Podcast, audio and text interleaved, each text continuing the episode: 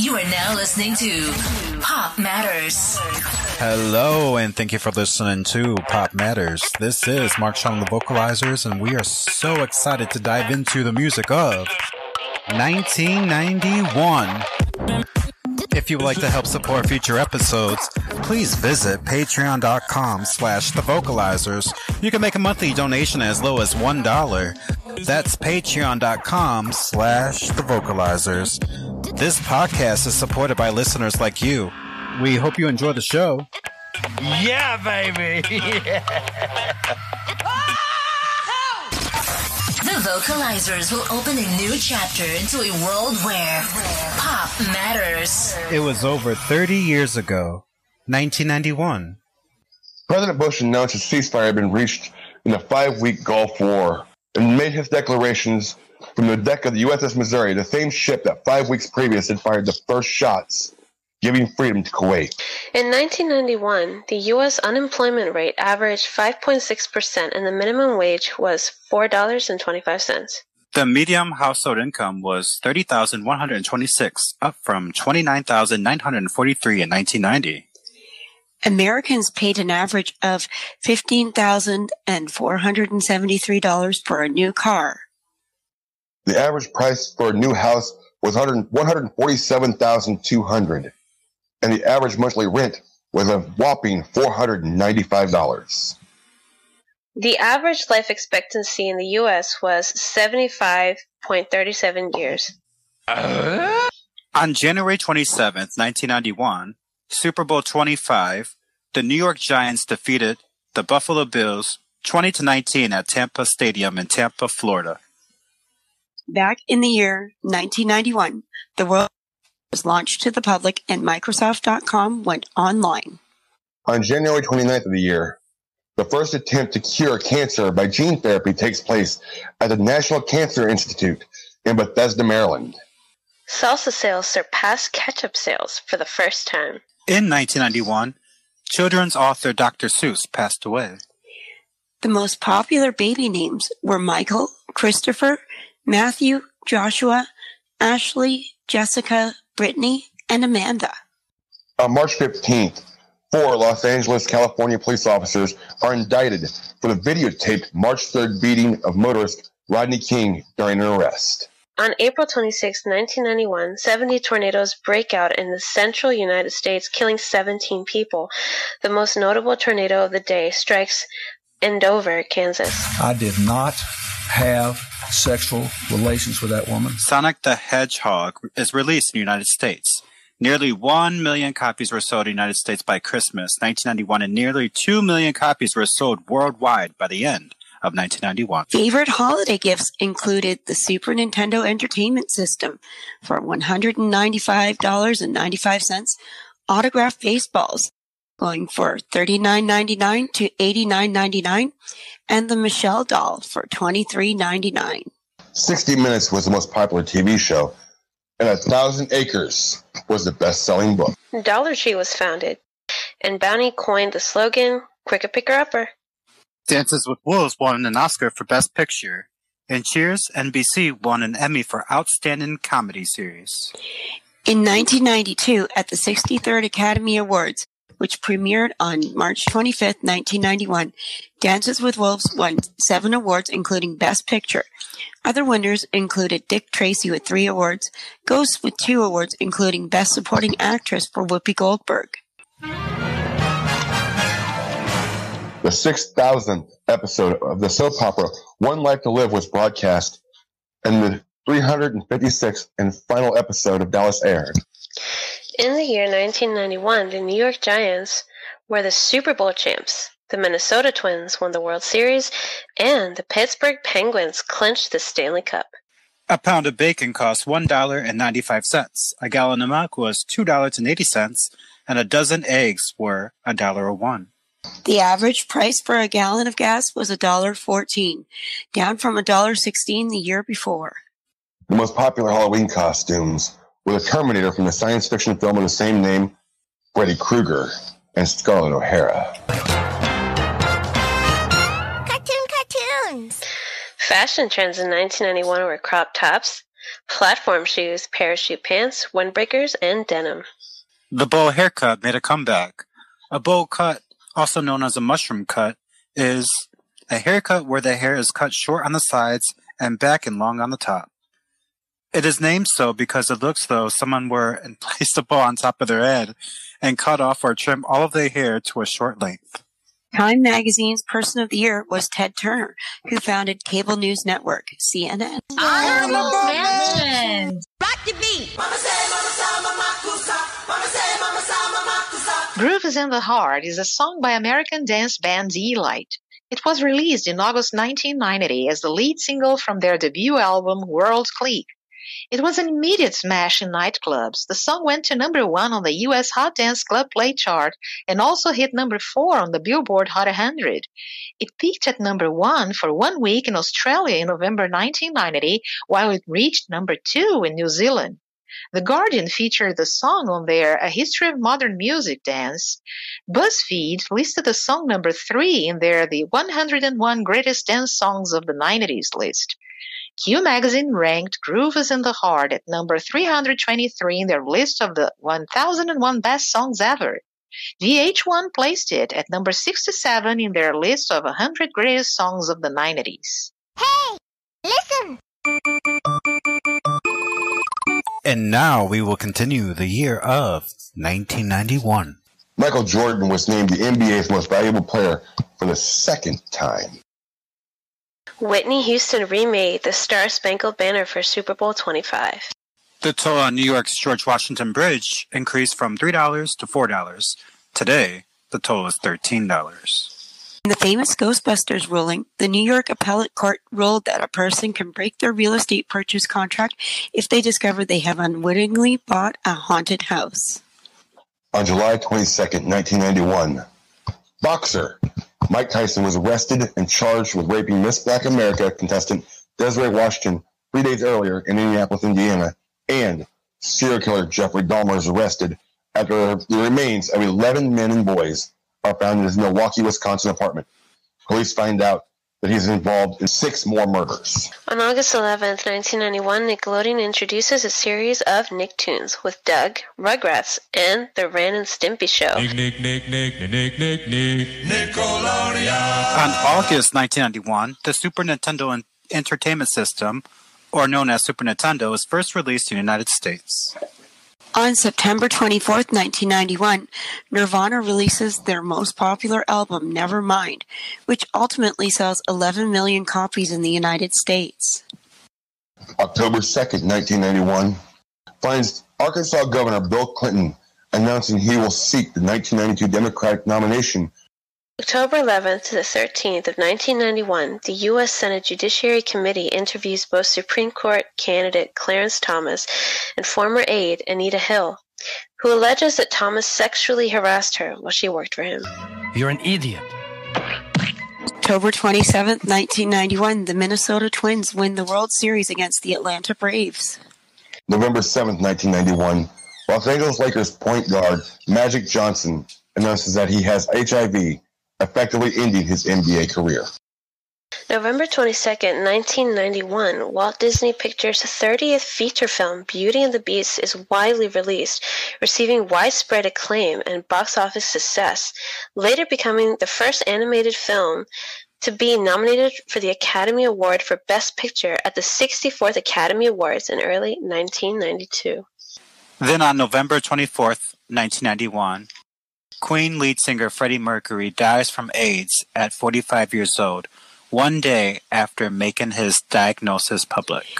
The high school dropout rate in Sevierville, Dolly Parton's hometown in Sevier County, Tennessee, was over 30%. In 1991, she launched the Buddy program, offering 7th and 8th graders $500 if they graduated. The dropout rate for those classes dropped to 6% and has generally retained that average to this day. Freddie Mercury's dying wish for Bohemian Rhapsody to be released in order to raise money for AIDS charities. When the song was released in late 1991, it topped the charts, staying at number one for five weeks for the first time since its debut.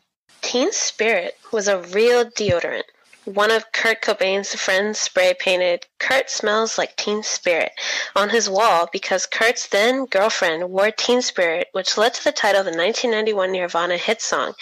Rolling Stone magazine originally gave Nirvana's Nevermind a three star rating. They now give it five stars and rank it as the 17th greatest album of all time. When Whitney Houston's version of the Star Spangled Banner became a hit in 1991, she donated all the proceeds to the Red Cross Gulf Crisis Fund. When it charted again after 9 11, the proceeds were donated to the New York Firefighters 9 11 Disaster Relief Fund and the New York Fraternal Order of Police. It's me, Mario. 20 paintings were stolen from the Amsterdam Van Gogh Museum and were then recovered 35 minutes later because the robbers got a flat tire. A man found a first printing of the Declaration of Independence inside the frame of a $4 painting he bought at a flea market in Adamstown, Pennsylvania. It was later sold at auction for $2.4 million. Quotes from 1991 were A few, the proud, the Marines, by the United States Marines The ad. quicker picker upper from the Bounty's paper towels. Hasta la vista, baby. Schwarzenegger, Terminator 2, Judgment Day. Top musicians and artists of 1991 were Amy Grant, Bryan Adams, C+C Music Factory, Cathy Dennis, Color Me Badd, En Vogue, Extreme, Freddie Jackson, Janet Jackson, Karyn White, Keith Sweat, Keith Washington, Mariah Carey, Michael Bolton, Paula Abdul, Peabo Bryson, Phil Perry, Ralph Tresvant, Snoop Dogg, Tevin Campbell, Tracie Spencer, Whitney Houston, and Vanessa Williams. What is a man? A miserable little pile of secrets. But enough talk. How about you? Popular video games in 1991 included the likes of Street Fighter II, The World Warrior, Sonic the Hedgehog, Legend of Zelda: Link to the Past, Final Fantasy VI, Lemmings, Mega Man 4, Another World, Alien Breed, The Simpsons, Captain Commando, Super Ghouls and Ghosts, Civilization, Sunset Riders, Home Alone, Joe and Mac, Back to the Future Part 3, Streets of Rage, Road Rash, The Little Mermaid, and Bill and Ted's Excellent Adventure, the video game. Heartthrobs and fashion icons from 1991 included Christina Applegate, Candice Bergen, Naomi Campbell, Jennifer Connelly, Cindy Crawford, Julia Louis Dreyfus, Elvira, Angie Everhart, Jodie Foster, Robin Givens, Rachel Hunter, Kathy Ireland, Elle Macpherson, Madonna, Kate Moss, Priscilla Presley, the lovely Princess Diana, Ashley Richardson, Tanya Roberts, Claudia Schiffer, Stephanie Seymour, Sharon Stone, Niki Taylor, and Vanessa Williams. Gross and Broadway shows in 1991 were The Phantom of the Opera, Miss Saigon, Les Miserables, Cats, Will Rogers Follies, City of Angels, Grand Hotel, The Secret Garden, Lost in Yonkers, and Six Degrees of Separation. Broadway shows that opened in 1991 included A Christmas Carol, Getting Married, Lost in Yonkers, Miss Saigon, Peter Pan, The Crucible, The Homecoming, The Secret Garden, The Speed of Darkness, and Will Rogers Follies. I want to see you wiggle it just a little bit as it grew. At the 64th Academy Awards, which honors the best films from 1990, Dances with Wolves won an Oscar for Best Picture. Kevin Costner's Star won an Oscar for Best Director. Likewise, Jeremy Irons won his award for Best Actor for Reversal of Fortune, and Kathy Bates won the, the Oscar for Best Actress. At the 43rd Primetime Emmy Awards, Cheers at NBC won an Emmy for Outstanding Comedy Series, and LA Law, also at NBC, won an Emmy for Outstanding Drama Series. Likewise, Burt Reynolds, known as Evening Shade, won an Emmy for Outstanding Lead Actor in a Comedy Series, and Kirstie Alley in Cheers won an Emmy for Outstanding Lead Actress in a Comedy Series. On February 4th, Alex Trebek became the first TV personality to host three game shows at the same time Jeopardy, Classic Concentration, And to tell the truth. On February 14th, 1991, the psychological thriller The Silence of the Lambs was released. 22nd, Johnny Carson announced that he would retire in 1992. On September 30th, The Jerry Springer Show, a syndicated tabloid talk show, debuted. Known for its controversial topics, the show was condemned by many political and community leaders as trash TV, and there were allegations that parts of the program were staged. Despite such criticisms, it proved to be popular with the television viewers. Pop culture is a loose blend of books, music, fashion, other daily ephemera that contributes to the identity of a society at a particular point in time. In the 1990s, radio, film, television, books, and the internet defined the essence of American pop culture. You can find more information at hobbylark.com. The, motherfucking music. the, the music doesn't stop when it comes to pop. Th- th- This, this is Mark Sean and the Vocalizers. And now we will dive into the Billboard year end Hot 100 singles of 1991. Don't forget to follow us on YouTube, Instagram, Twitter, and Facebook. And also, if you'd like to help support future episodes, please visit patreon.com slash the vocalizers. That's patreon.com slash the vocalizers. We hope you enjoy the show. The Vocalizers. It's time to kick ass and chew bubble gum. And I'm all out of gum. Okay, and now our Billboard year end Hot 100 singles of 1991. Starting at 100, we have Shiny Happy People by REM. Number 99, The Motown Song by Rod Stewart. Number 98, Do You Want Me by Salt-N-Pepa. Number 97, Miles Away by Winger. Number 96, I Saw Red by Warrant. Number 95, Freedom 90 by George Michael. Number 94, OPP by Naughty by Nature. OPP is a song by the American rap group Naughty by Nature. It was released in August 1991 as the lead single from their self-titled debut album Naughty by Nature.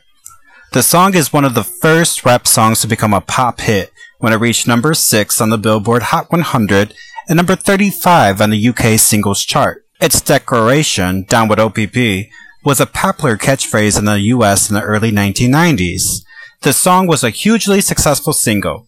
Spin magazine named it one of the greatest singles of the 1990s, offering a brief verdict with the rhetorical question, quote, Ever wonder where Puffy came from? End quote. It also made some media outlets list of one of the best rap songs of all time, including The Source, VH1, and Rolling Stone. James Bernard from Entertainment Weekly described it as, quote, a sly, body rockin' tune with a melodic pop hook and plenty of cute double entendres, end quote.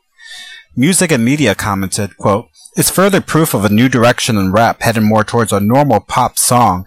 The combination of a piano hook and a female backup makes this funky rhyme memorable, end quote. The song has been used as a soundtrack to various films as well as television series, including the TV sitcoms The Fresh Prince of Bel Air, The Office, and the films Jarhead and Up in the Air. First, I just heard it and I just started laughing. So, um, when this song was out back in the day, it used to make the people in my era, I guess you would say, think about the police, believe it or not, because OPP also used to stand for Ontario Provincial Police, and that's where I'm from. So we would always use, we would joke about it being the cop song.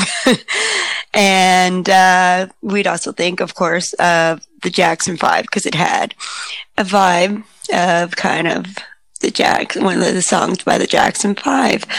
But it was definitely kind of a feel good song and you wanted to dance to it. I really liked it. Um, it did have that Motown Jackson 5 vibe. I really liked that. Um, I was a little baby when this song first came out and I've known this song ever since then. I, was, I remember just being a little kid, listening to the song, want to dance to the song, and it just always made you feel so good.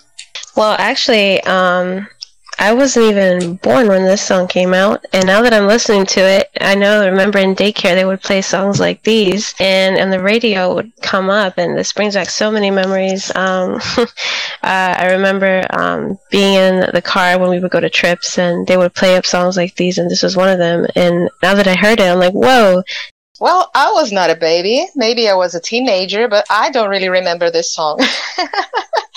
but I liked it. I, I think it has a, a good rhythm, nice beat. I really liked it. Dump it, jump it, fuck that feeling. Give all your best. Okay, our next song on the list is 93, The One and Only by Chesney Hawkes. Number 92, All This Time by Sting. Number 91, Groove is in the Heart by Deee-Lite. Number 90, Disappear by INXS. Number 89, Rico Suave by Gerardo. Number 88, Strike It Up by Black Box. Strike It Up is a song by the Italian music group Black Box. It was the fifth single from their debut studio album Dreamland in 1990 and was released on the 6th of February 1991 in many countries worldwide. The single was a success on many charts, including the Billboard Hot 100 in the United States, where it peaked at number 8. It also topped the Dance Club Songs chart in June 1991 for one week. In the United Kingdom, it peaked at number 16 on the UK singles chart. Strike It Up also was a top 10 hit in Denmark, Greece, Ireland, and the Netherlands. And on the Euro chart Hot 100, the track reached number 38. In 1991, the Daily Vault's Michael R. Smith wrote in his review of Dreamland that Strike It Up and Everybody Everybody are definitely the best of the album. These are gay disco anthems that still resonate today, even though the words aren't always easy to comprehend. In 2020, Slant magazine ranked the song at number 35 in their list of the 100 best dance songs of all time. They added that it can be guiltlessly admitted that Strike It Up is a masterpiece, and it's hard to imagine anyone else's voice than Martha Wash's rising above the song's battalion of piano house, synth stabs, and yes, one gigantic 4-4 beat. I like it. This was my song. I used to love to go dance to. And going going to the club and having a really great time and dancing it up. And it also brings back memories of, believe it or not, sports events because they would play this song at intermissions of sports events and they still do to this day. Well, I've never heard it before this show, but it's got a really good vibe. I really like the vocals in it and the mixes. I think it's great. I believe that's Martha Wash. I don't know. I really like the vibe. Wow. Um. Yeah. I think I, I'd, I'd say the same. I never heard the song before. Um. I. It was definitely something different, something new.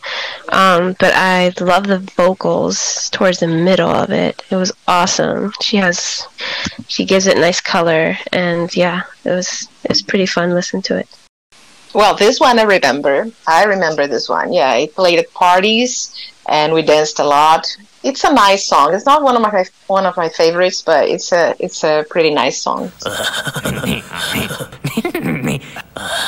Okay, and now back to our list of the Billboard year end Hot 100 singles of 1991. At number 87, Just Another Dream by Cathy Dennis. Number 86, Everybody Plays the Fool by Aaron Neville. Number 85, Real, Real, Real by Jesus Jones. Number 84, Piece of My Heart by Tara Kemp. Number 83, I'm Not in Love by Will to Power. Number 82, Silent Lucidity by Queensrÿche. Number 81, Round and Round by Tevin Campbell. Number 80, Get Here by Oleta Adams. Get Here is a pop ballad written by American singer and songwriter Brenda Russell. The title track of her fourth studio album, Get Here, which came out in 1988, it became a moderate hit on the Billboard R&B chart on the heels of the album's massive first hit Piano in the Dark. American vocalist Oleta Adams recorded the song in 1990, making it a major international hit that reached the top five in both the US and the UK. Adams' version of Get Here, co produced by Roland Orzabal from the band Tears for Fears, became her signature song. Adams' version of Get Here was issued as a single in early 1991. World events at this time gave the song resonance as an anthem for the U.S. troops in the Gulf War, which sent Adams' single into the top 10 of the Billboard Hot 100 in the spring of 1991. I thought about the song. It's like somebody who's um trying to find someone to like hold or something, like romance or something. It's alright. that song makes you really long for somebody and want them in your arms. Well, I first heard the song when I was probably a young teenager. It was on the first season of American Idol. And I just remember always loving the song ever since. Um, I didn't know how important it was in American history, and that's fun fact with the war going on at that time. Wow, that's insane. Um, I'm actually, well, me personally, I've never heard the song before. Um, but when I first heard it, um, I wow, I quickly connected to it. Um, I got the feeling that, um, you know, obviously the person who wrote this song was had a, you know, was I wouldn't say desperate, but had a desire to get together with the love of their life. Um, and it's such it has such a beautiful message in it. So I totally love it. Well, I, I had never uh, heard this song before, uh, but it's it's good. I wouldn't say that I love it, but I think it's a, a good song. The city of Townsville is under attack. Number 79 Wicked Game by Chris Isaak. Wicked Game is a song by the American rock musician Chris Isaak, released from his third studio album, Heart Shaped World, in 1989. Despite being released as a single in 1989, it did not become a hit until it was featured in the 1990 David Lynch film Wild at Heart. Lee Chesnut, an Atlanta radio station music director who loved David Lynch films, began playing the song, and it quickly became an American top 10 hit in January 1991, reaching number 6 on the Billboard Hot 100, making it the first hit song of Isaak's career. Additionally, the single became a number one hit in Belgium and reached the top 10 in several other nations. Wicked Game has been covered by many other artists and has been featured in numerous movies, television series, and advertisements. So much so that Dazed magazine questioned whether it might be the most influential love song in modern music. It has subsequently received retrospective critical acclaim, being listed in the 2010 book 1001 Songs You Must Hear Before You Die, and noted by Dave Marsh in an updated edition of his 1989 book, The Heart of Rock and Soul, the 1001 Greatest Singles Ever Made. Alistair Moogan from Dazed wrote, Some songs are masterpieces, some represent moments in time, and others are simply good jams. Chris Isaak's Wicked Game is all three. I don't know. I can't explain it, but it's there. It's like good and there. Wow, this song always made me think of how the songwriter and singer was just full of regretful longing for that love of their life and just it's very emotion packed and for me I felt that emotion in there really strongly. This song always reminded me of a movie. It's kind of creepy to me. Um, I'm not sure if I really like it, but he's got a really good voice, and it's kind of mesmerizing. Me personally, um, when I think of this song, it takes me away to like another world of mist and fog, and I just imagine myself with the love of my life, just chasing after each other. and yeah, I really like it. It's a cute song. Well, I remember this song. It played a lot on the radio, and uh, oof, I just can't listen to it anymore. Don't hate me, but I think this song is pretty much boring. Okay, and back to our Billboard year end Hot 100 singles of 1991. At number 78, Something to Believe in by Poison. Number 77, Place in This World by Michael W. Smith. Number 76, I'll Give All My Love to You by Keith Sweat. Number 75, Crazy by Seal. Number 74, Too Many Walls by Cathy Dennis. Number 73, Signs by Tesla. Number 72, Here I Am, Come and Take Me by UB40. Number 71, The Way You Do the Things You Do by UB40. Number 70, Cry for Help by Rick Astley. Number 69, Love Takes Time by Mariah Carey. Number 68, Show Me the Way by Styx. Number 67, Now That We Found Love by Heavy D and the Boys. Number 66, Cream by Prince and the New Power Generation. Number 65, I'll Be There by the Escape Club. Number 64, Around the Way Girl by LL Cool J. Number 63, Sadness Part 1 by Enigma. Number 62, Time, Love, and Tenderness by Michael Bolton. Number 61, 3 AM Eternal by the KLF. Number 60, I Can't Wait Another Minute by High Five. Number 59, Can't Stop the Thing We Started by Bryan Adams. Number 58, Temptation by Corina. Number 57, Play That Funky Music by Vanilla Ice. Number 56, After the Rain by Nelson. Number 55, Something to Talk About by Bonnie Raitt. Something to Talk About is a song written by Canadian singer-songwriter Shirley Eikhard and recorded by Bonnie Raitt in 1990 for her 1991 album Luck of the Draw. It was released to US radio on June 3, 1991. Anne Murray wanted to record the song in 1986, but her producers did not think it would be a hit. She still called the album that she released that year Something to Talk About, even though it did not include the song. The song was popular on multiple formats of radio. It peaked at number 5 on the US Billboard Adult Contemporary chart, number 12 on the album Rock Tracks chart, and number 5 on the Hot 100. It was also a success in Canada, where it rose to number 3 on the RPM Top Singles chart, and in New Zealand, where it reached number 33. Raitt won the Grammy Award for the Best Female Pop Vocal Performance at the Grammy Awards of 1992 for her recording of this song.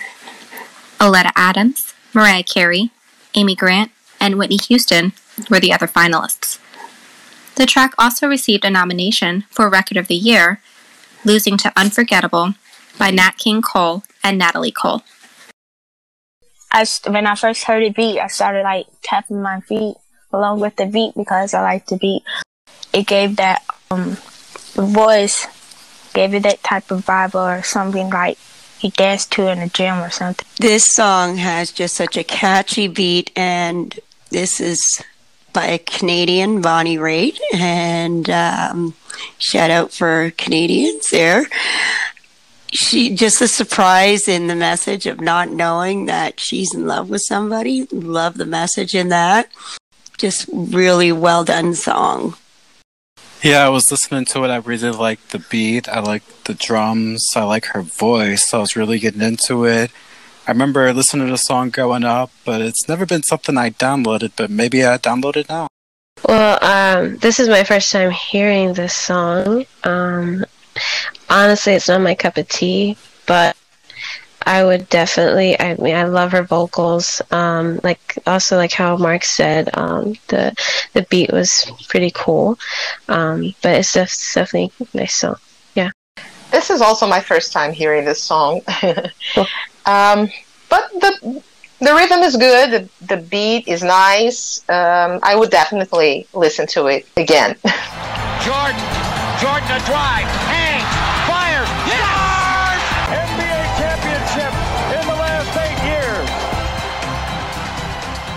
Number 54, Leisha by Another Bad Creation.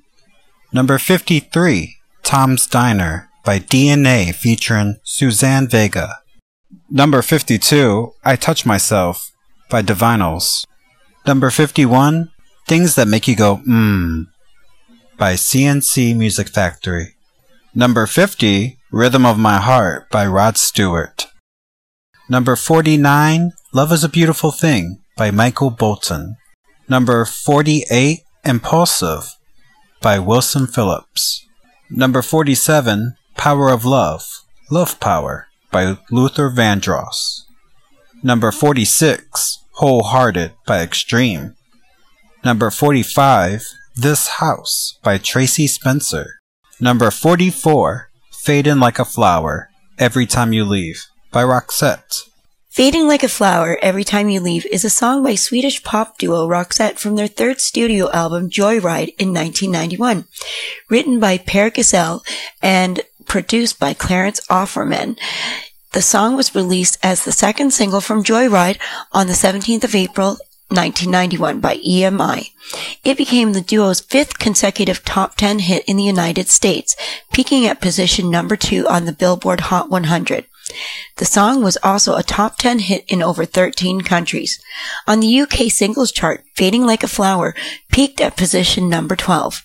It charted highest in North America, peaking at position number 2 in Canada and the United States, where it was held off the top spot in both countries by Bryan Adams' Everything I Do, I Do It For You. Music and Media wrote that it's a melancholic ballad. Brendan Beavers from Renowned for Sound said that it is pure gold, adding, though it's a ballad, and though it touches an emotional nerve, it is also uplifting in its delivery, with Per's masterful guitar work and Marie's exquisite vocals uniting perfectly here. J.D. Considine from Rolling Stone noted Fredriksson's vocal firework on the song. I love it. Um, I love how the voices and lyrics stuff spoke out to me. Well, this song just takes me back to my teenage days, and I love the guitar in it, and the vocals in it are incredible. Roxette always just had a special kind of magic that I always enjoyed listening to, and just washed over me, and just was always one of my favorite groups.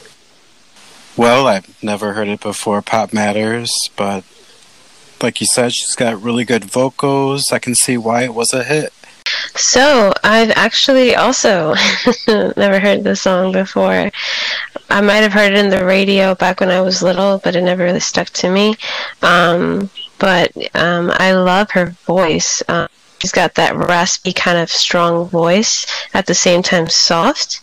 Um, also i love the electric guitar at the beginning. I was like whoa. And uh, but i, I the, the message is giving that without the love that she needs she fades away like a flower. So i like the song. Pretty cool. Wow, this is one of my favorite Roxette songs, and it reminds me of my college time. Brings back different emotions.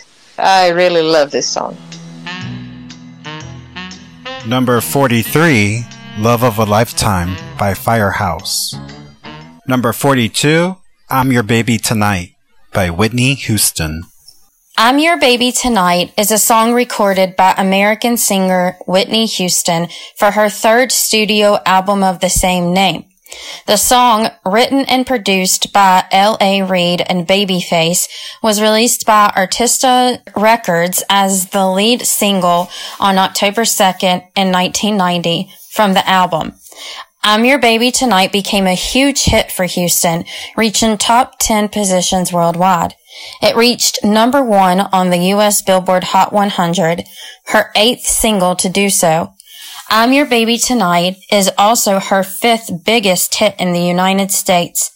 I'm Your Baby Tonight was certified gold by the Recording Industry Association of America, which is RIAA for short. Houston was nominated for Best Female Pop Vocal Performance with this song at the 33rd Grammy Awards.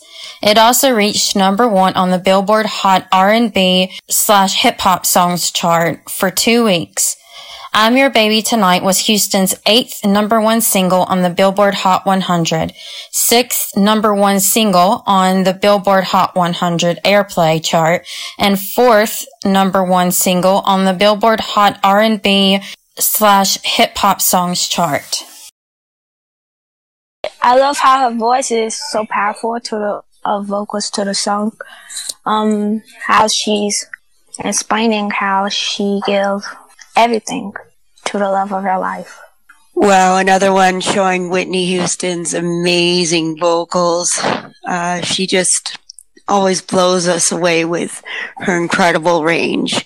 And um, the message in there that she's giving her baby everything. Well, hey, what could you more could you ask for that she's giving everything to the love of her life and the music was great. It wasn't one of her greatest songs, but you know, I mean, it was a good one. She always manages to give us a great vocal performance. Well, I can see why this was one of the top songs of 1991. I don't remember growing up listening to this song until my mid-teen years. Um, American Idol again, of course introduced me to a lot of different songs. This is one of them. I really like her phrasing in the song. Her talent is just undeniable. Well, um, and again, uh, I, I, don't, I'd never heard this song, um, but when I first heard it, I love the beat. It kind of gave me that, I kind of felt like I was listening to Michael Jackson there for a second. um, but I definitely love her vocals. Um, I love how she says, I'll give you my everything to her love. Um, and I just love the beat. It's catchy, totally awesome. Loved it. Well, I, I have never heard this song, but uh, I was really, really impressed by her vocals. Uh, the beat was good. I I will definitely listen to it again. Number 41, The Promise of a New Day by Paula Abdul. Number 40, P A S S I O N by Rhythm Syndicate. Number 39, Wind of Change by Scorpions. Wind of Change is a power ballad by West German rock band Scorpions, recorded for their 11th studio album Crazy World 1990. The song was composed and written by the band's lead singer Klaus Meine and produced by Keith Olsen and the band. The lyrics were composed by lead singer Klaus Meine during the band's visit to the USSR at the height of perestroika Wind of Change was released as the album's third single in January 1991 and became a worldwide hit just after the failed coup that would eventually lead to the end of the Soviet Union. The song topped the charts in Germany and across Europe and peaked at the number 4 in the United States and at number 2 in the United Kingdom. With estimated sales of 14 million copies sold worldwide, Wind of Change is one of the best-selling singles of all time it holds the record for the best-selling single by a German artist.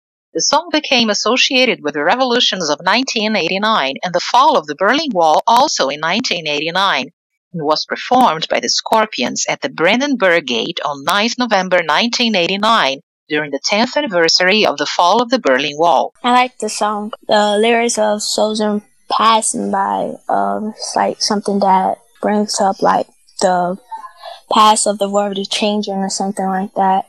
Where it stuck mm. out to me. Wow, this song I always thought was so magical. Just the lyrics in it and the music itself. I always thought that it was taking me away to just another universe where things were peaceful, where war was no more, that just things were peaceful and beautiful.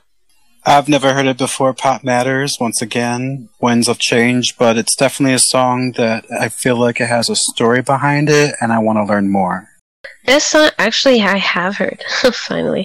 Um, I've heard this song, and um, Winds of Change. I, I love the music was playing. I watched the video, and it was kind of raising a message towards world peace um, I love the message it conveys and just how peaceful his voice sounds when he's singing. And when he whistles and hums through the song, he's trying to convey a message like, hey, we should be at peace with each other and live in harmony and love. So definitely love his voice in the song. Oh, Scorpions, Scorpions. Oh my God, I love Scorpions and Wind of Change is a, in my opinion, if there is a word to describe it, it, is perfection. I really love this song and the lyrics, the melody, the rhythm, everything. Well, uh, number one fan. 10,000 years will give you such a crick in the Number 38, Summertime, by DJ Jazzy Jeff and the Fresh Prince. Summertime is a song by the American hip hop duo DJ Jazzy Jeff and the Fresh Prince. It was released in May 1991 as a lead single from their fourth studio album Home Base. The song was produced by Chicago-based producers Hula and K Fingers, and it won a Grammy Award for Best Rap Performance by a Duo or Group at the 1992 Grammy Awards. It spent a week at number one on the U.S. Hot R&B and Hip Hop Songs chart, as well as reaching number four on the Billboard Hot 100, their highest charting single on the latter. It also became the duo's first single to enter the top 10 of the UK singles chart, peaking at number 8. The song's instrumental samples Summertime Madness by Kool and the Gang.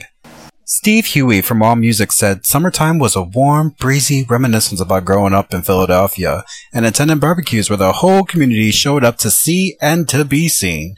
He added, it had all the good vibes of a typical Fresh Prince number, but it was a clearly more mature effort. End quote. Larry Flick from Billboard magazine wrote, quote, Pop rap duo returns with a steamy hip hop jam that is sure to quickly hit up radio airwaves thanks to its catchy chorus and clever wordplay. End quote. Rolling Stone magazine placed it at number 9 in its 2013 Best Summer Songs of All Time. I like it. I like how the beat is and um remind me of the TV show of Fresh Prince. That song really brings me back to summertime of my teenage years and makes me think of the Fresh Prince of Bel Air. It's got a great beat, and um, I think it's a great song for uh, playing in the car while you're cruising along. This song uh, means so much to me. I love listening to the song. I love singing the song. I love rapping the song. I knew this song ever since I was a kid growing up in Detroit, representing the D. Um, Fresh Prince, Will Smith, he was like the coolest rapper around, especially at that time up until 96, um, until Eminem came on the scene. Yeah, when I uh, saw that the song was, I, th- I think it was played in the show The Fresh Prince of Bel Air, um, and that's one of my favorite shows, uh, especially growing up. Um, and when I heard this song, I was like, "Oh my goodness, it sounds just like it." One of the songs that they played, and um, I totally love the funky beat it has to it and the rap. Totally amazing. I love it. Well, I don't really remember this song, but uh, it's a very good one. It makes me want to dance, and um, the the beat is very very nice. I I will definitely listen to it again other times.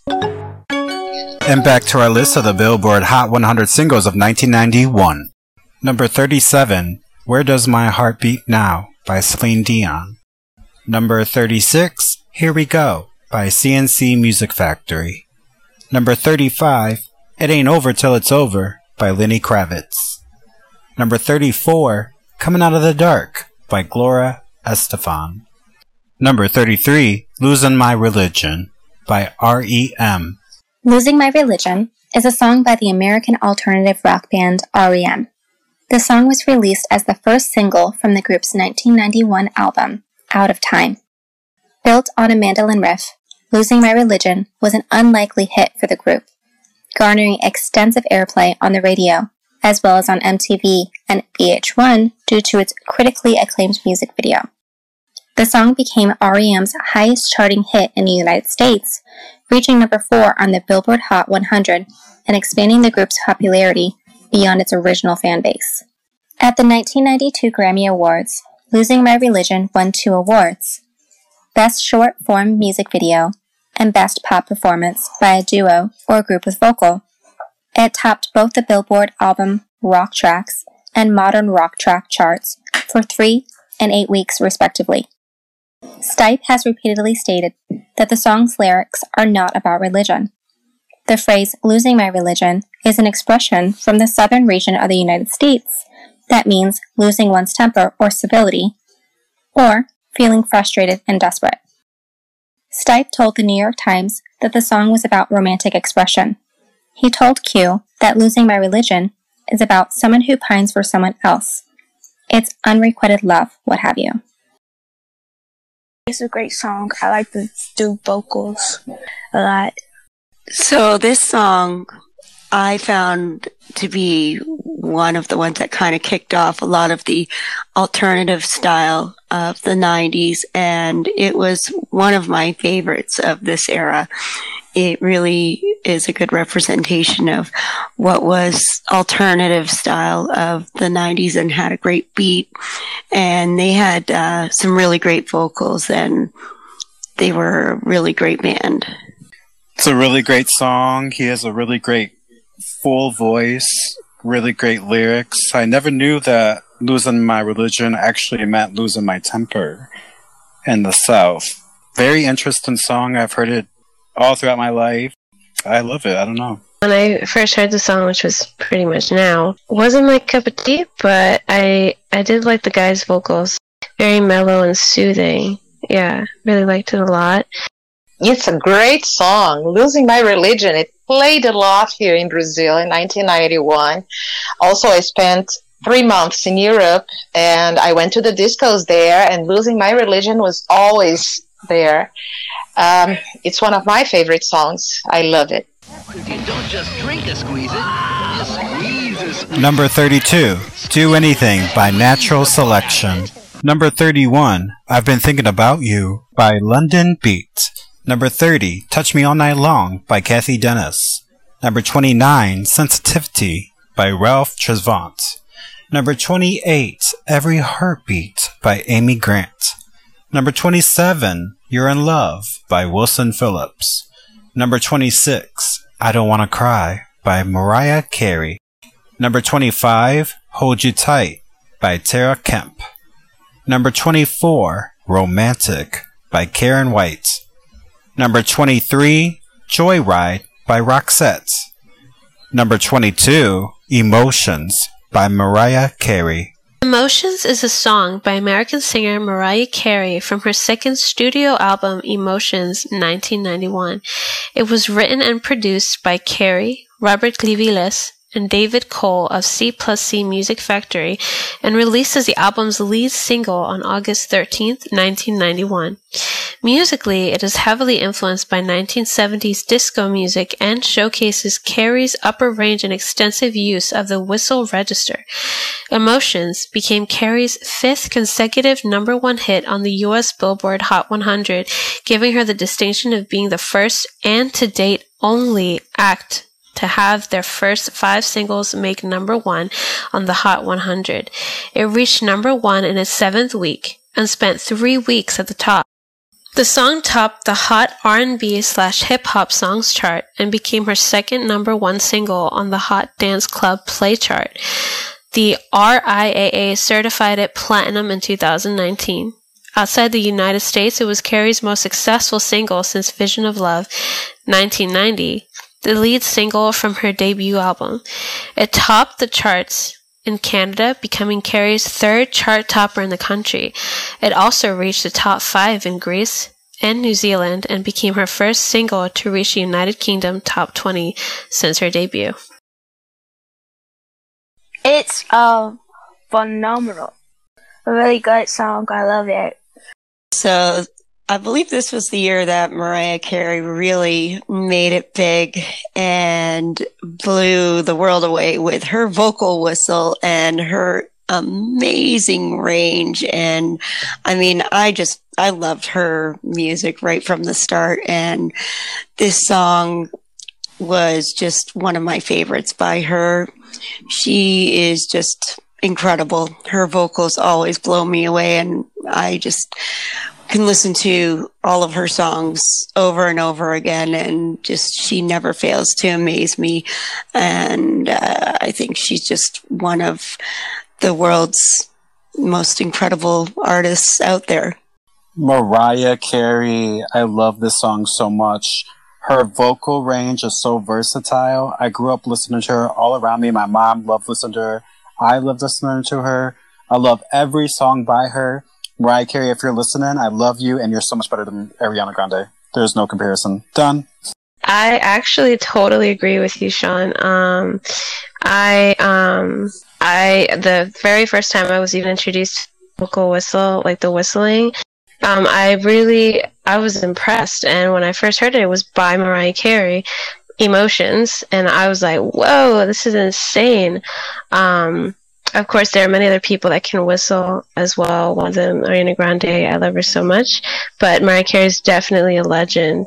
Um, she definitely like, you know, she's amazing, and I just love all, pretty much almost all her songs. Um, she impresses me all the time. So yeah, and yeah, I love you too, Mariah Carey. We all love Mariah Carey. oh yeah, she's great. She's great. Absolutely. Oh my God. Uh, what should I say? She's perfect, perfect. And this song, well, this song is great, but uh, in reality, it didn't play that much here in my country. Uh, but of course, uh, other other songs by Mar- Mariah Carey are, are very, very, very famous here. And I love you, Mariah. Lisa Frank, you gotta have it. We're getting closer to the top 20. Here at number 21, Justify My Love by Madonna. Number 20, Good Vibrations by Marky Mark and the Funky Bunch, featuring Loleatta Holloway. Good Vibrations is a song by American group Marky Mark and the Funky Bunch. It was released in July 1991 as a lead single from their debut album Music for the People. The song became a number one hit in the United States, Denmark, Sweden, and Switzerland. The single spent 20 weeks on the Billboard Hot 100. The song featured a sample of Loleatta Holloway singing Love Sensation, written by Dan Hartman. Holloway made an appearance performing the chorus in the music video. Bill Lamb from About.com said Mark Wahlberg, quote, had a history of scraps with the law as a teenager, but is ready for video buff body and good looks combined with energetic dance beats and Loleatta Holloway's Devo-esque vocals made up for a smash pop hit, end quote. AllMusic editor Steve Huey noted that the rapper's, quote, aggressively delivered raps were fairly simplistic, but not comical. One of the main hooks was a simple piano sample that ascended, descended, and reascended, end quote. He added that Good Vibrations was easily the most infectious song Marky Mark had ever recorded. In 2017, BuzzFeed listed the song at number 43 on their list of the 101 greatest dance songs of the 90s. This song is a song that some people like imagine back in the day. Some of you guys danced to the song to school dances and stuff like that. Great song to dance to. This song is just epic and one of the most typical club songs of the day from 91 and one of my favorites. And just looking back now, it's hard to equate that Marky Mark or Mark Wahlberg, as we know him now, went from singing this song to the famous actor that we all know in the movies. It's so amazing to realize that.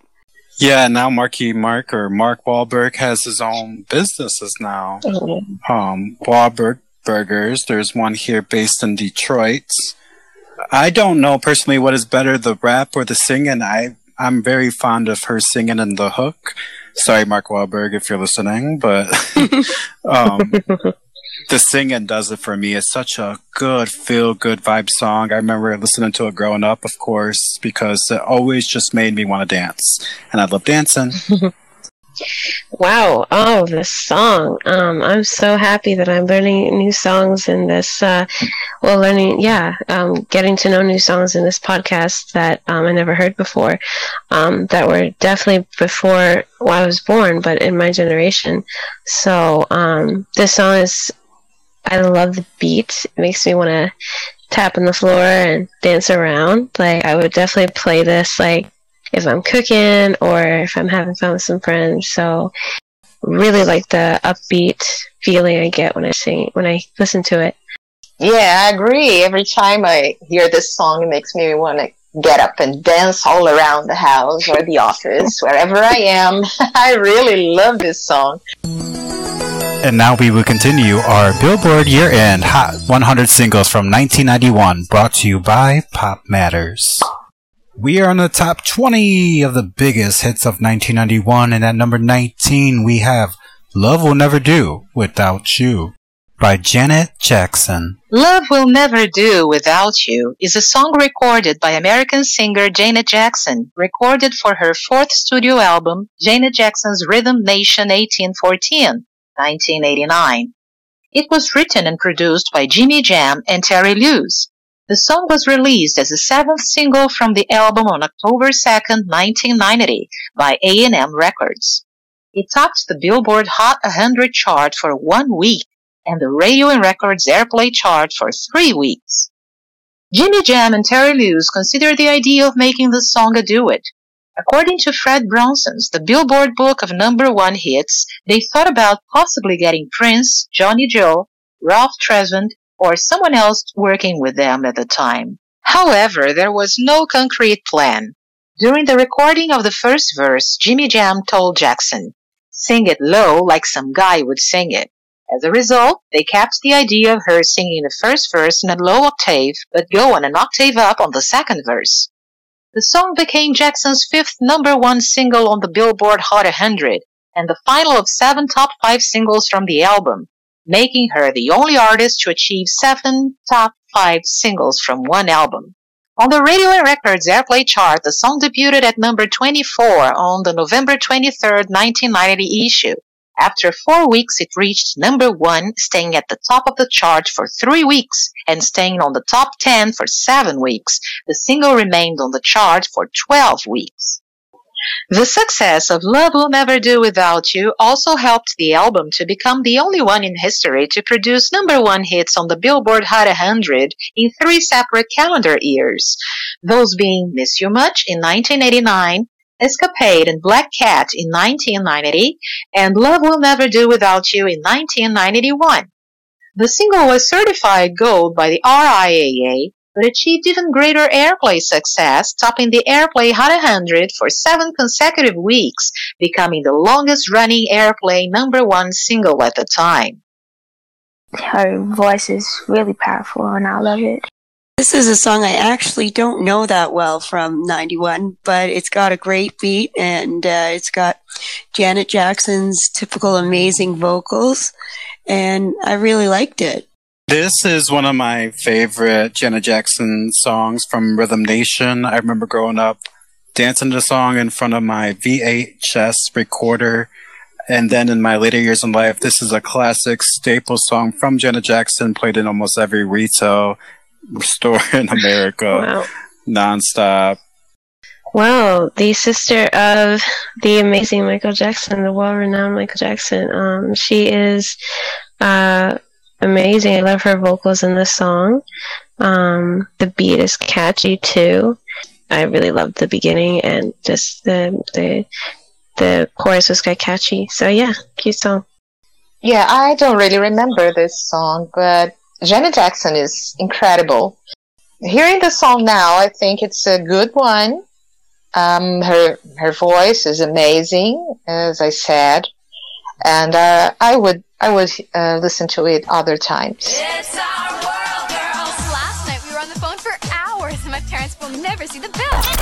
You are now listening to Pop Matters. We are getting closer and closer to the top 10 of the Billboard year end Hot 100 singles of 1991. At number 18, I Adore Mi Amor by Color Me Badd. Number 17, Right Here, Right Now by Jesus Jones. Number 16, All the Man That I Need by Whitney Houston. All the Man That I Need is a song written by Dean Pitchford and Michael Gore. The song was first recorded as All the Man I Need by Linda Clifford for her album I'll Keep on Loving You, which came out in 1982.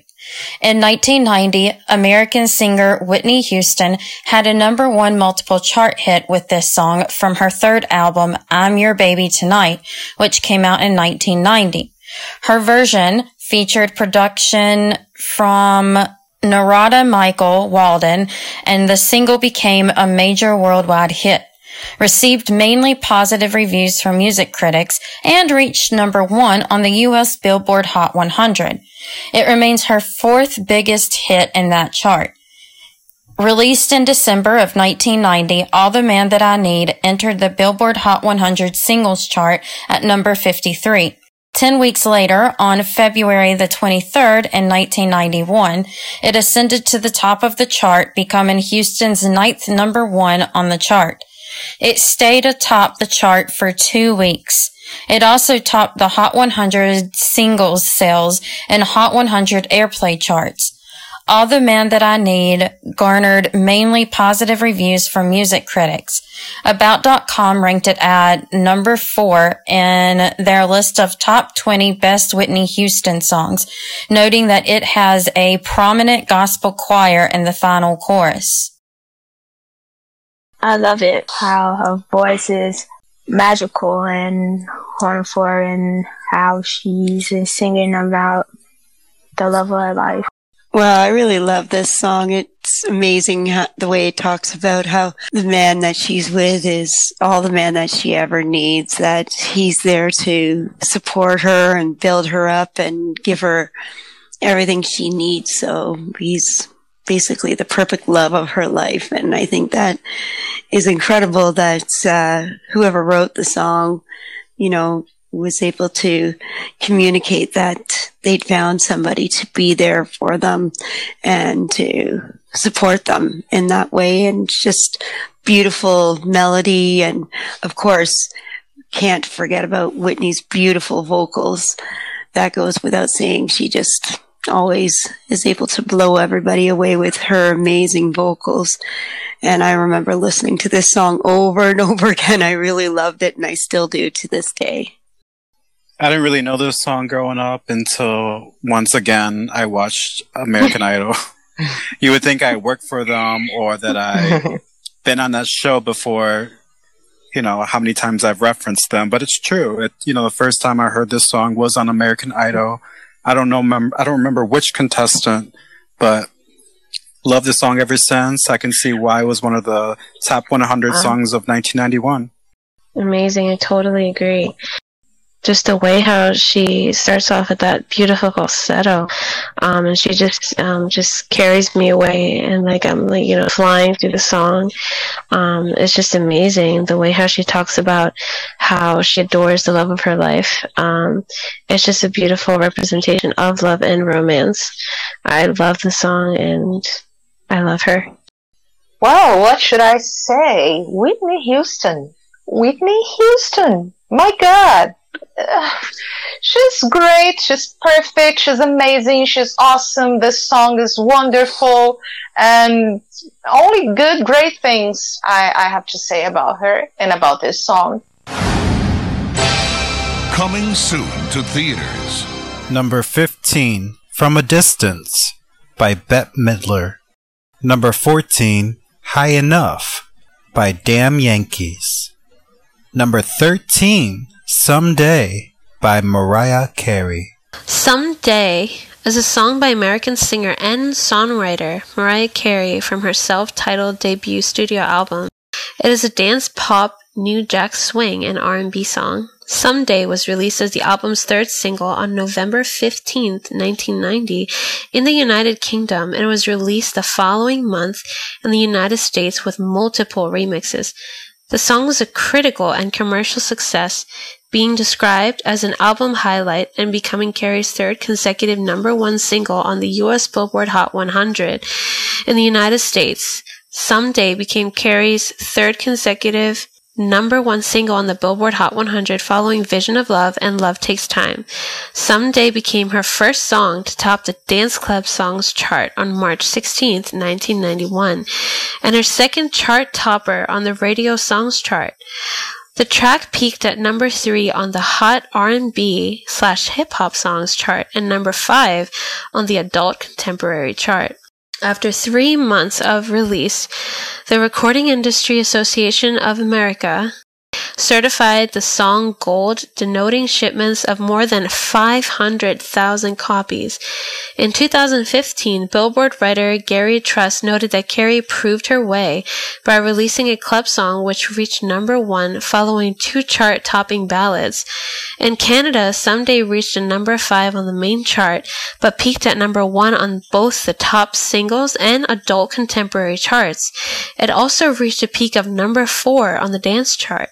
Outside of North America, Someday reached the top 15 in New Zealand, the top 40 in France and the United Kingdom, and the top 50 in Australia and Belgium. In 1988, an 18 year old Mariah Carey moved out from her mother's house in Long Island and into an apartment in Manhattan. She had composed a four track demo tape with her writing partner Ben Margulies while she was attending high school. As 1988 progressed, Carey struggled to impress record executives with the tape and had failed in securing a record deal. She worked several jobs, including as a waitress and coat checker, in order to pay for studio sessions with Margulies to make changes to the demo. After several months, Carey befriended singer Brenda K. Starr and soon became one of her backup vocalists. One evening, Starr took Carey to a record industry gala with hope of convincing a record executive to listen to Carey's demo. Jerry L. Greenberg, the president of Atlantic Records, was interested in Carey. As she handed him the tape, Columbia Records executive Tommy Mottola grabbed it from him and said that he would tend to the project. Mottola left the event later that evening and got into his limousine and listened to the tape. He quickly realized that he had found a talented vocalist, turned the car around, and returned to the party to find Carey, but she had already left. After a week of tracking her down through Starr's management, Mottola got in touch with Carey and invited her to go to Columbia Records. After meeting with Carey and her mother, Patricia, for the first time, Mottola said, When I heard and saw Mariah, there was absolutely no doubt that she was in every way destined for superstardom. It's a really good song. I love the, um, how vocals carry the song. I mean, like, it's really good. Well, that song was definitely a big song in 91. Uh, it's got a fantastic rhythm and very catchy and definitely the meaning behind the song is very relevant that uh, sometimes you will break up with somebody or decide not to be with someone for whatever reason and you will wish to have them back in your life. Someday by Mariah Carey, let me tell you, I definitely know this song before Pop Matters. I was obsessed with her first album. Every song on that album, including this song, was one of my favorites because it's more of a kind of like a feel good song. And I've always loved those songs where, you know, of course we all love love songs, but I also love that one song that's just kind of like, you wish you could get me because you know in the future I'm going to be it and you're going to want it and I'm going to be long gone. So someday you better watch out. This is the first time I've heard this song, and I loved it. Um, yeah, I I hadn't uh, heard this song before, but it's got nice rhythm, nice beat, uh, makes me want to dance too. So um, it's definitely a, a great song. There's one near you.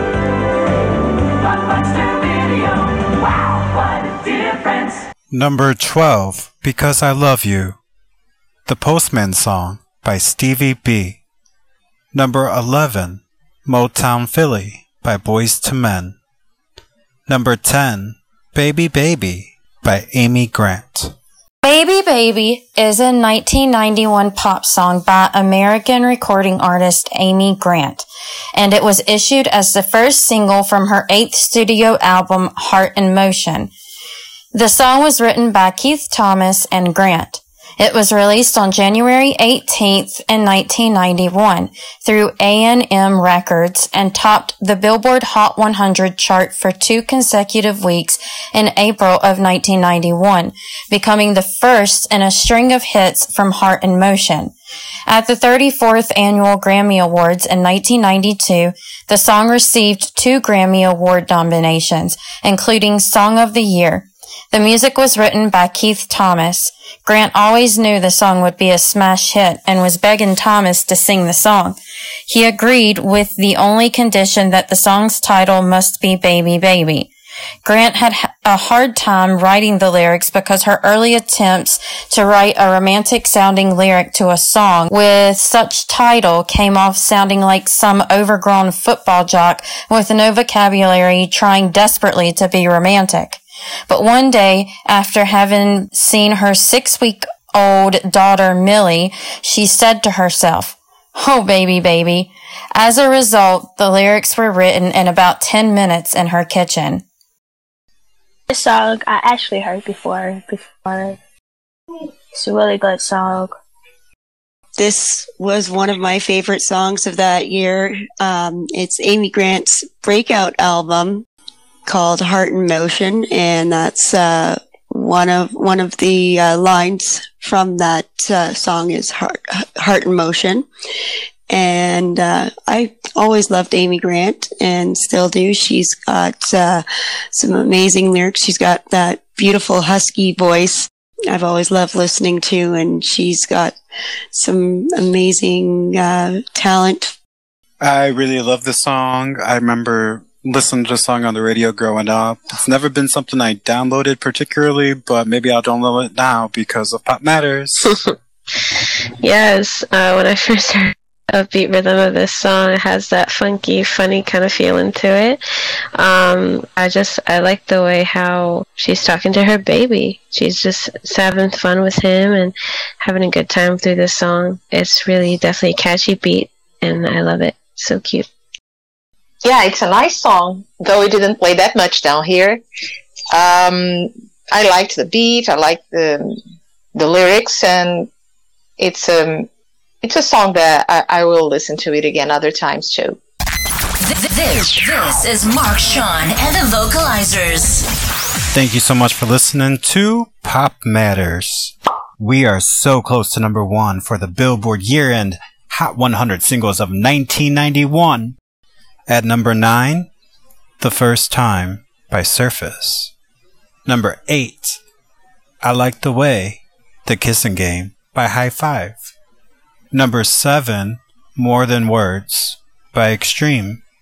Number 6, Unbelievable by EMF. Unbelievable is a song written and recorded by British band EMF, originally appearing on their debut album Schubert Dip. It was released as a single in the UK in 1990, peaking on the UK singles chart at number 3 on December 1st, 1990. It was the 32nd best single of 1990 in the UK. In the United States, it hit number 1 on the Billboard Hot 100 in 1991. AllMusic editor Alex Henderson described it as so insanely infectious in his review of the Schubert Dip album. He also noticed its dizzying infectiousness. Australian music channel Max placed the song in their list of 1000 greatest songs of all time. In 2011, the song was ranked number 31 on VH1's 100 Greatest One Hit Wonders in 2002 and number 98 on VH1's 100 Greatest Songs of the 90s in 2007. Rolling Stone listed Unbelievable at number 12 in their 20 biggest songs of the summer, the 1990s list in July 2014.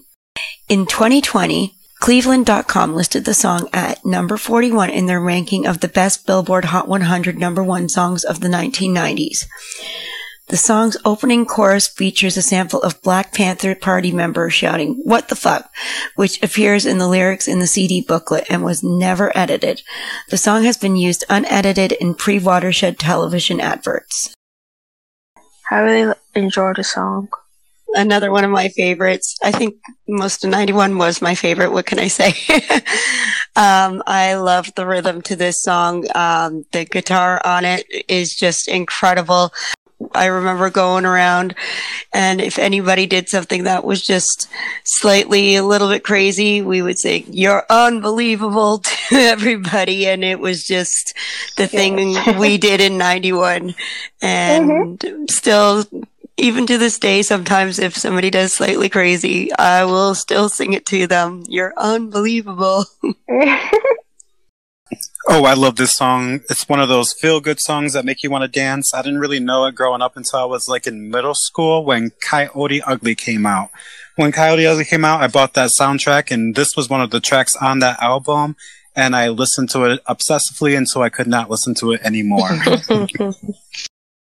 yes, this song, at first it didn't me and then when I heard the way how it entered into the chorus and then everything stopped and it's like you're unbelievable. So then i was like oh that song. Yes i know that song. So i definitely remember this song. Um, didn't hear it until i was maybe i say nine years old. But i love how the how the catchy beat is like definitely a chill vibe catchy song. His vocals are pretty cool. I love it Yes, finally, finally a song that played all the mm. time on the radio and on the discos down here and parties and like you guys said, everybody stopped in the chorus and echoing, you're unbelievable. I had so much fun at that time. My God. Okay. Going back in time now. that was great. Great. I love this song. Number 5, One More Try by Timmy T.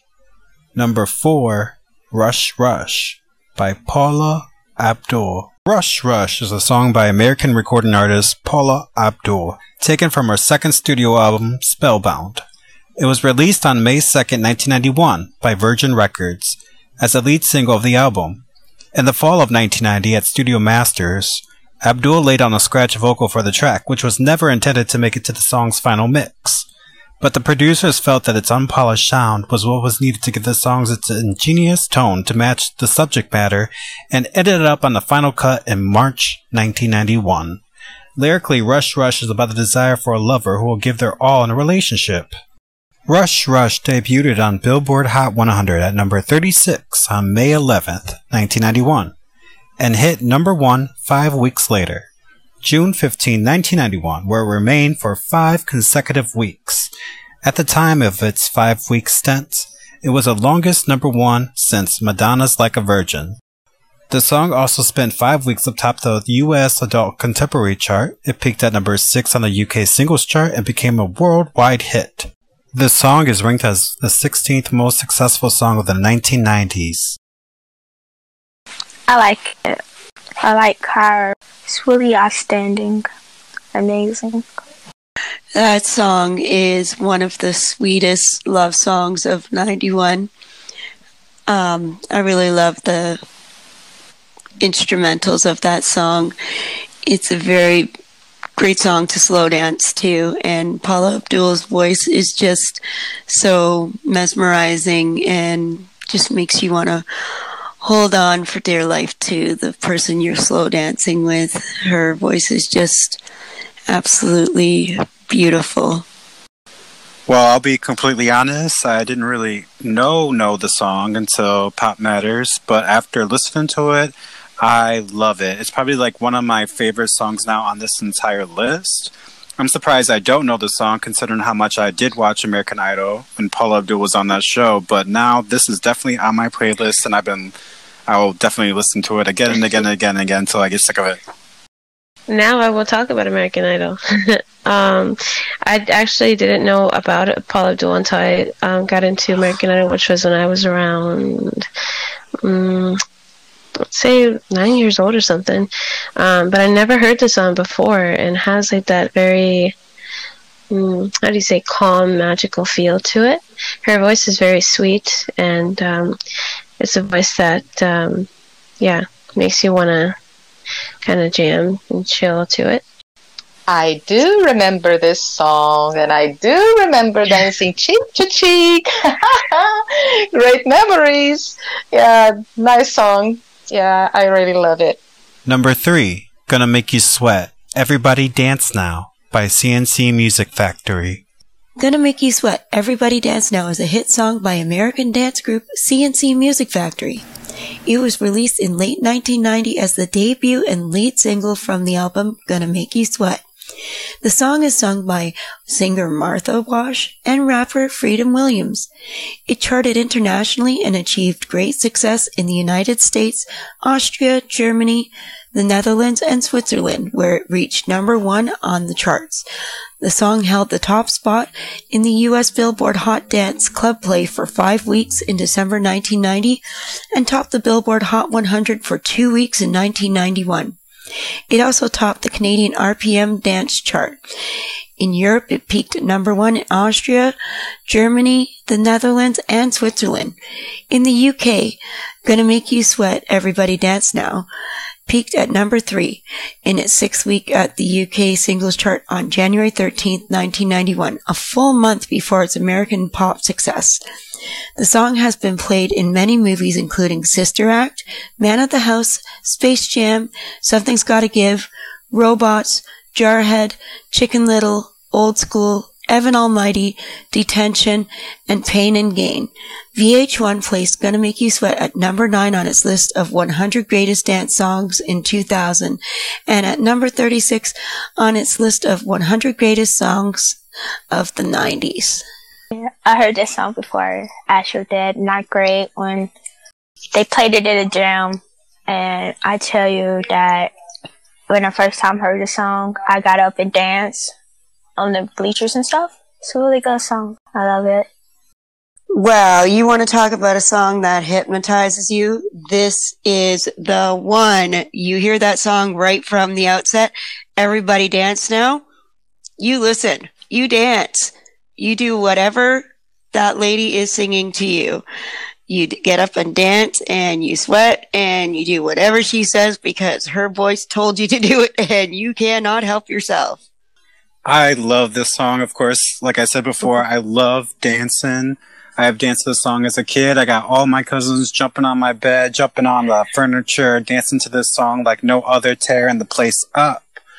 Um, this song I think is really heavily, um, because why it's my favorite is because of Yeah. her vocals. Once again, Martha Wash, um, who was uncredited in the song, but now is, and now collects royalties. Yay. Oh my god, this song is legendary. I remember growing up listening to the song when I would hear this in school playing, I would just like, you know, pop a move and be like, yes. No, but this song really, um, I love the beat. Her vocals are amazing. When she says everybody dance now, she meant that and she had the whole crowd dancing. So totally love this. Um, I love everything about this song. Yeah, I agree. This is the kind of song that is a great su- success success wherever you go. And um, it, it was a success in the past, and the present will be in the future. It's a, an amazing song. And number two, I Want to Sex You Up by Color Me Badd. I Wanna Sex You Up is a song recorded by American group Color Me Badd. The song was released in March 1991 as a lead single from their debut album, CMB, in 1991. The song was produced by Dr. Freeze and was also featured on the soundtrack to the 1991 film New Jack City. The single achieved commercial success in the United States, spending four weeks at number two on the Billboard Hot 100 and topping both the Billboard Hot R&B singles and Hot Dance singles sales charts. It also enjoyed international success, peaking atop the charts of New Zealand and the United Kingdom. The song has been used in The Fresh Prince of Bel Air, Two Guys, A Girl in a Pizza Place, and a 1991 episode of the daytime soap opera Days of Our Lives. It was the 10th best selling single of 1991 in the UK and the number two song of the year in the US. And in 1992, the song won the group a Soul Train Music Award for Best R&B slash Soul Single Group, Band, or Duo and Soul Train Music Award for Best R&B slash Soul Song of the Year, and VH1 named it one of the 100 greatest songs of the 90s. Pop Rescue commented, this song stood out from the rest of the charts when it was released in the UK, and that along with the boys' breathy, sexy promises and the inclusion of sex in the song title, made this track a surefire hit. I actually heard this song before on the radio. Um, my granddad was playing it. Um, it's a really good song. First time I heard it, I was like look at the vocals. But yeah, I love it. Well, I remember hearing this song and being like, oh, it's the naughty song, but kind of secretly liking it and knowing that I was going to get in trouble if I ever played that around my mom, but being like, damn, that song is hot. And it's still hot today because just the vocals in it. Mmm, they are amazing. That group, Color Me Badd, is incredible. I love this song. I never really listened to it before. Great vocals. I I'm a fan now. I've listened to the other songs. Um, we'll be adding it on my playlist. Heard this like literally just now. Never heard it before. Only through Pop Matters. I think uh, one of our vocalizers did sing this in the party room and collabed it, and I, that's when I first heard it. But this song is amazing. I love the ooh. it's like he's like talking about his desire for that person. So I love the feeling, and I just love everything. It's definitely fire. Yeah, I also think it's a it's a great song. Although I, I hadn't heard it before. Pop Matters, um, it, nice beat. I like it. And we have reached our Billboard Year End Hot 100 single of 1991, brought to you by Pop Matters. The number one song is Let the Drum Roll. Everything I Do, I Do It For You by Bryan Adams. Everything I Do, I Do It For You is a power ballad by Canadian singer-songwriter Bryan Adams. It was featured on two albums.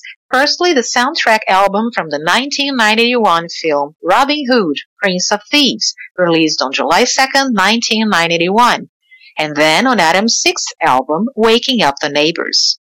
The song was an enormous chart success internationally, reaching the number one position on the music charts of at least 19 countries. It is particularly notable for its success in the United Kingdom, where it spent 16 consecutive weeks at number one on the UK singles chart, the longest uninterrupted run ever on that chart as of 2021. It also topped the Europe-wide sales chart for 18 continuous weeks. In the United States, it topped the Billboard Hot 100, which combines radio airplay and sales for seven weeks, but stayed at number one for 17 consecutive weeks on the sales only chart.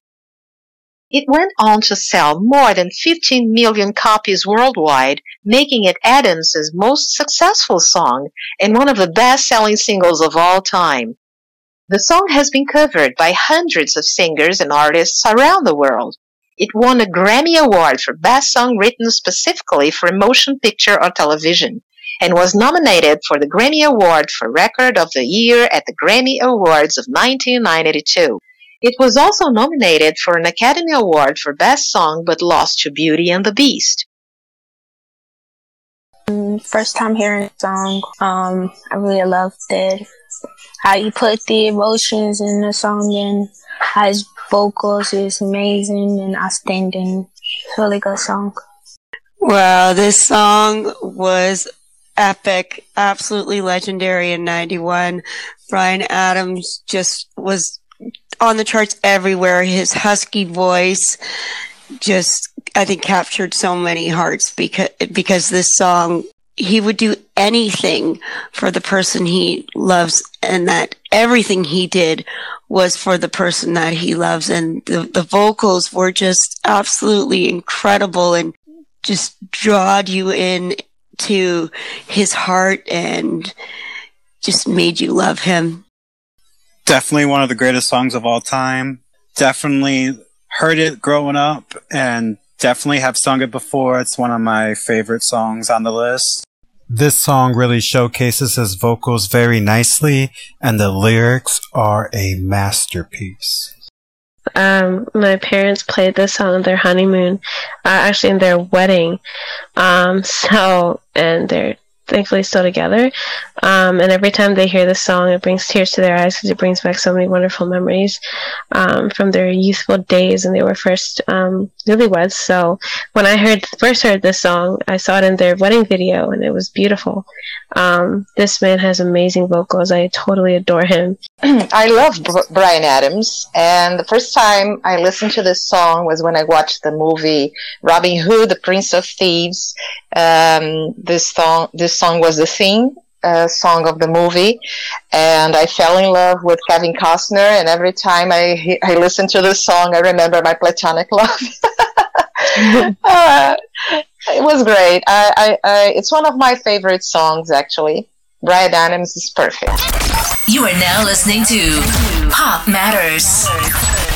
And that concludes our list of the Billboard year end Hot 100 singles of 1991. Join us on our next episode when we open the chapter of 1992. Because The, the, the music doesn't stop when it comes to pop. before we go, we have some honorable mentions. And we like to shout out to all of our new Patreons Lynn, Emmy, Bubbles, Catherine Fox, Lucio, Ramos, Danielle Graham, and Christopher Penowitz. Make sure you follow us on Instagram, Twitter, Facebook, and YouTube. And if you'd like to help support future episodes, please visit patreon.com slash the vocalizers. That's patreon.com slash the vocalizers. The Vocalizers. I Touched Myself is a song written and recorded by the Australian rock band Divinyls. It was released in November 1990 as a lead single from their fourth album and is a paean to eroticism, orgasm, and female masturbation. On its 10th week on the chart, the song reached number one in Australia, replacing Vanilla Ice's debut single, Ice Ice Baby, and stayed there for another week. The single achieved great success, reaching number four on the US Billboard Hot 100 on May 18, 1991. Alex Henderson from AllMusic described the song as infectious, and Billboard stated that it's a modern rock smash. When released in the United States, the song caused a minor controversy. However, it managed to reach the top five of the Billboard Hot 100 chart, peaking at number four and at number two on the Billboard Modern Rock Tracks chart, after receiving extensive play on the modern rock radio, which was more accepting of the song's subject matter. Where Does My Heart Beat Now is a song recorded by Canadian singer Celine Dion for her ninth studio album and first English language album, Unison, in 1990. It was released by Columbia Records as the third single from Unison in Canada on 1st of October in 1990. It was also issued as the lead single in the United States in late 1990 and in other parts of the world in early 1991. Where Does My Heart Beat Now was written by Robert White Johnson and Taylor Rhodes in 1988 and recorded by Dion one year later. The song was produced by Christopher Neil. Dion premiered the song at the Eurovision Song Contest 1989 in Switzerland, where she performed it along with her 1988 winning song, Ne partez pas sans moi? Where Does My Heart Beat Now received positive reviews from music critics and won the ASCAP Pop Award. It was the most successful single from Unison and became Dion's highest charting English language single at the time.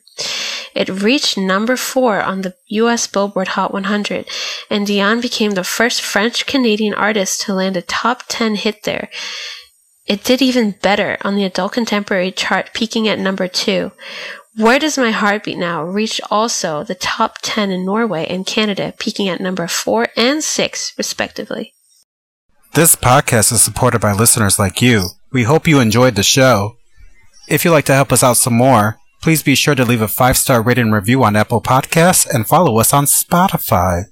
Be sure to catch up with our Instagram. We have some new merch coming on the way. If you'd like to become a monthly contributor, you can go to patreon.com slash the vocalizers to donate as little as $1. That's patreon.com slash the vocalizers. And don't forget, we have another podcast called Jollyland. Heard in over 50 countries around the world and over 162 five star ratings. Be sure to check it out, download, follow, and subscribe. We have a new episode out right now for Jollyland called This Little Light of Mine. Thank you so much to all the vocalizers and all our supporters. We love you so much. Join us on our next episode where we'll be diving into the music of 1992 because this is where. The vocalizers will open a new chapter into a world where pop matters.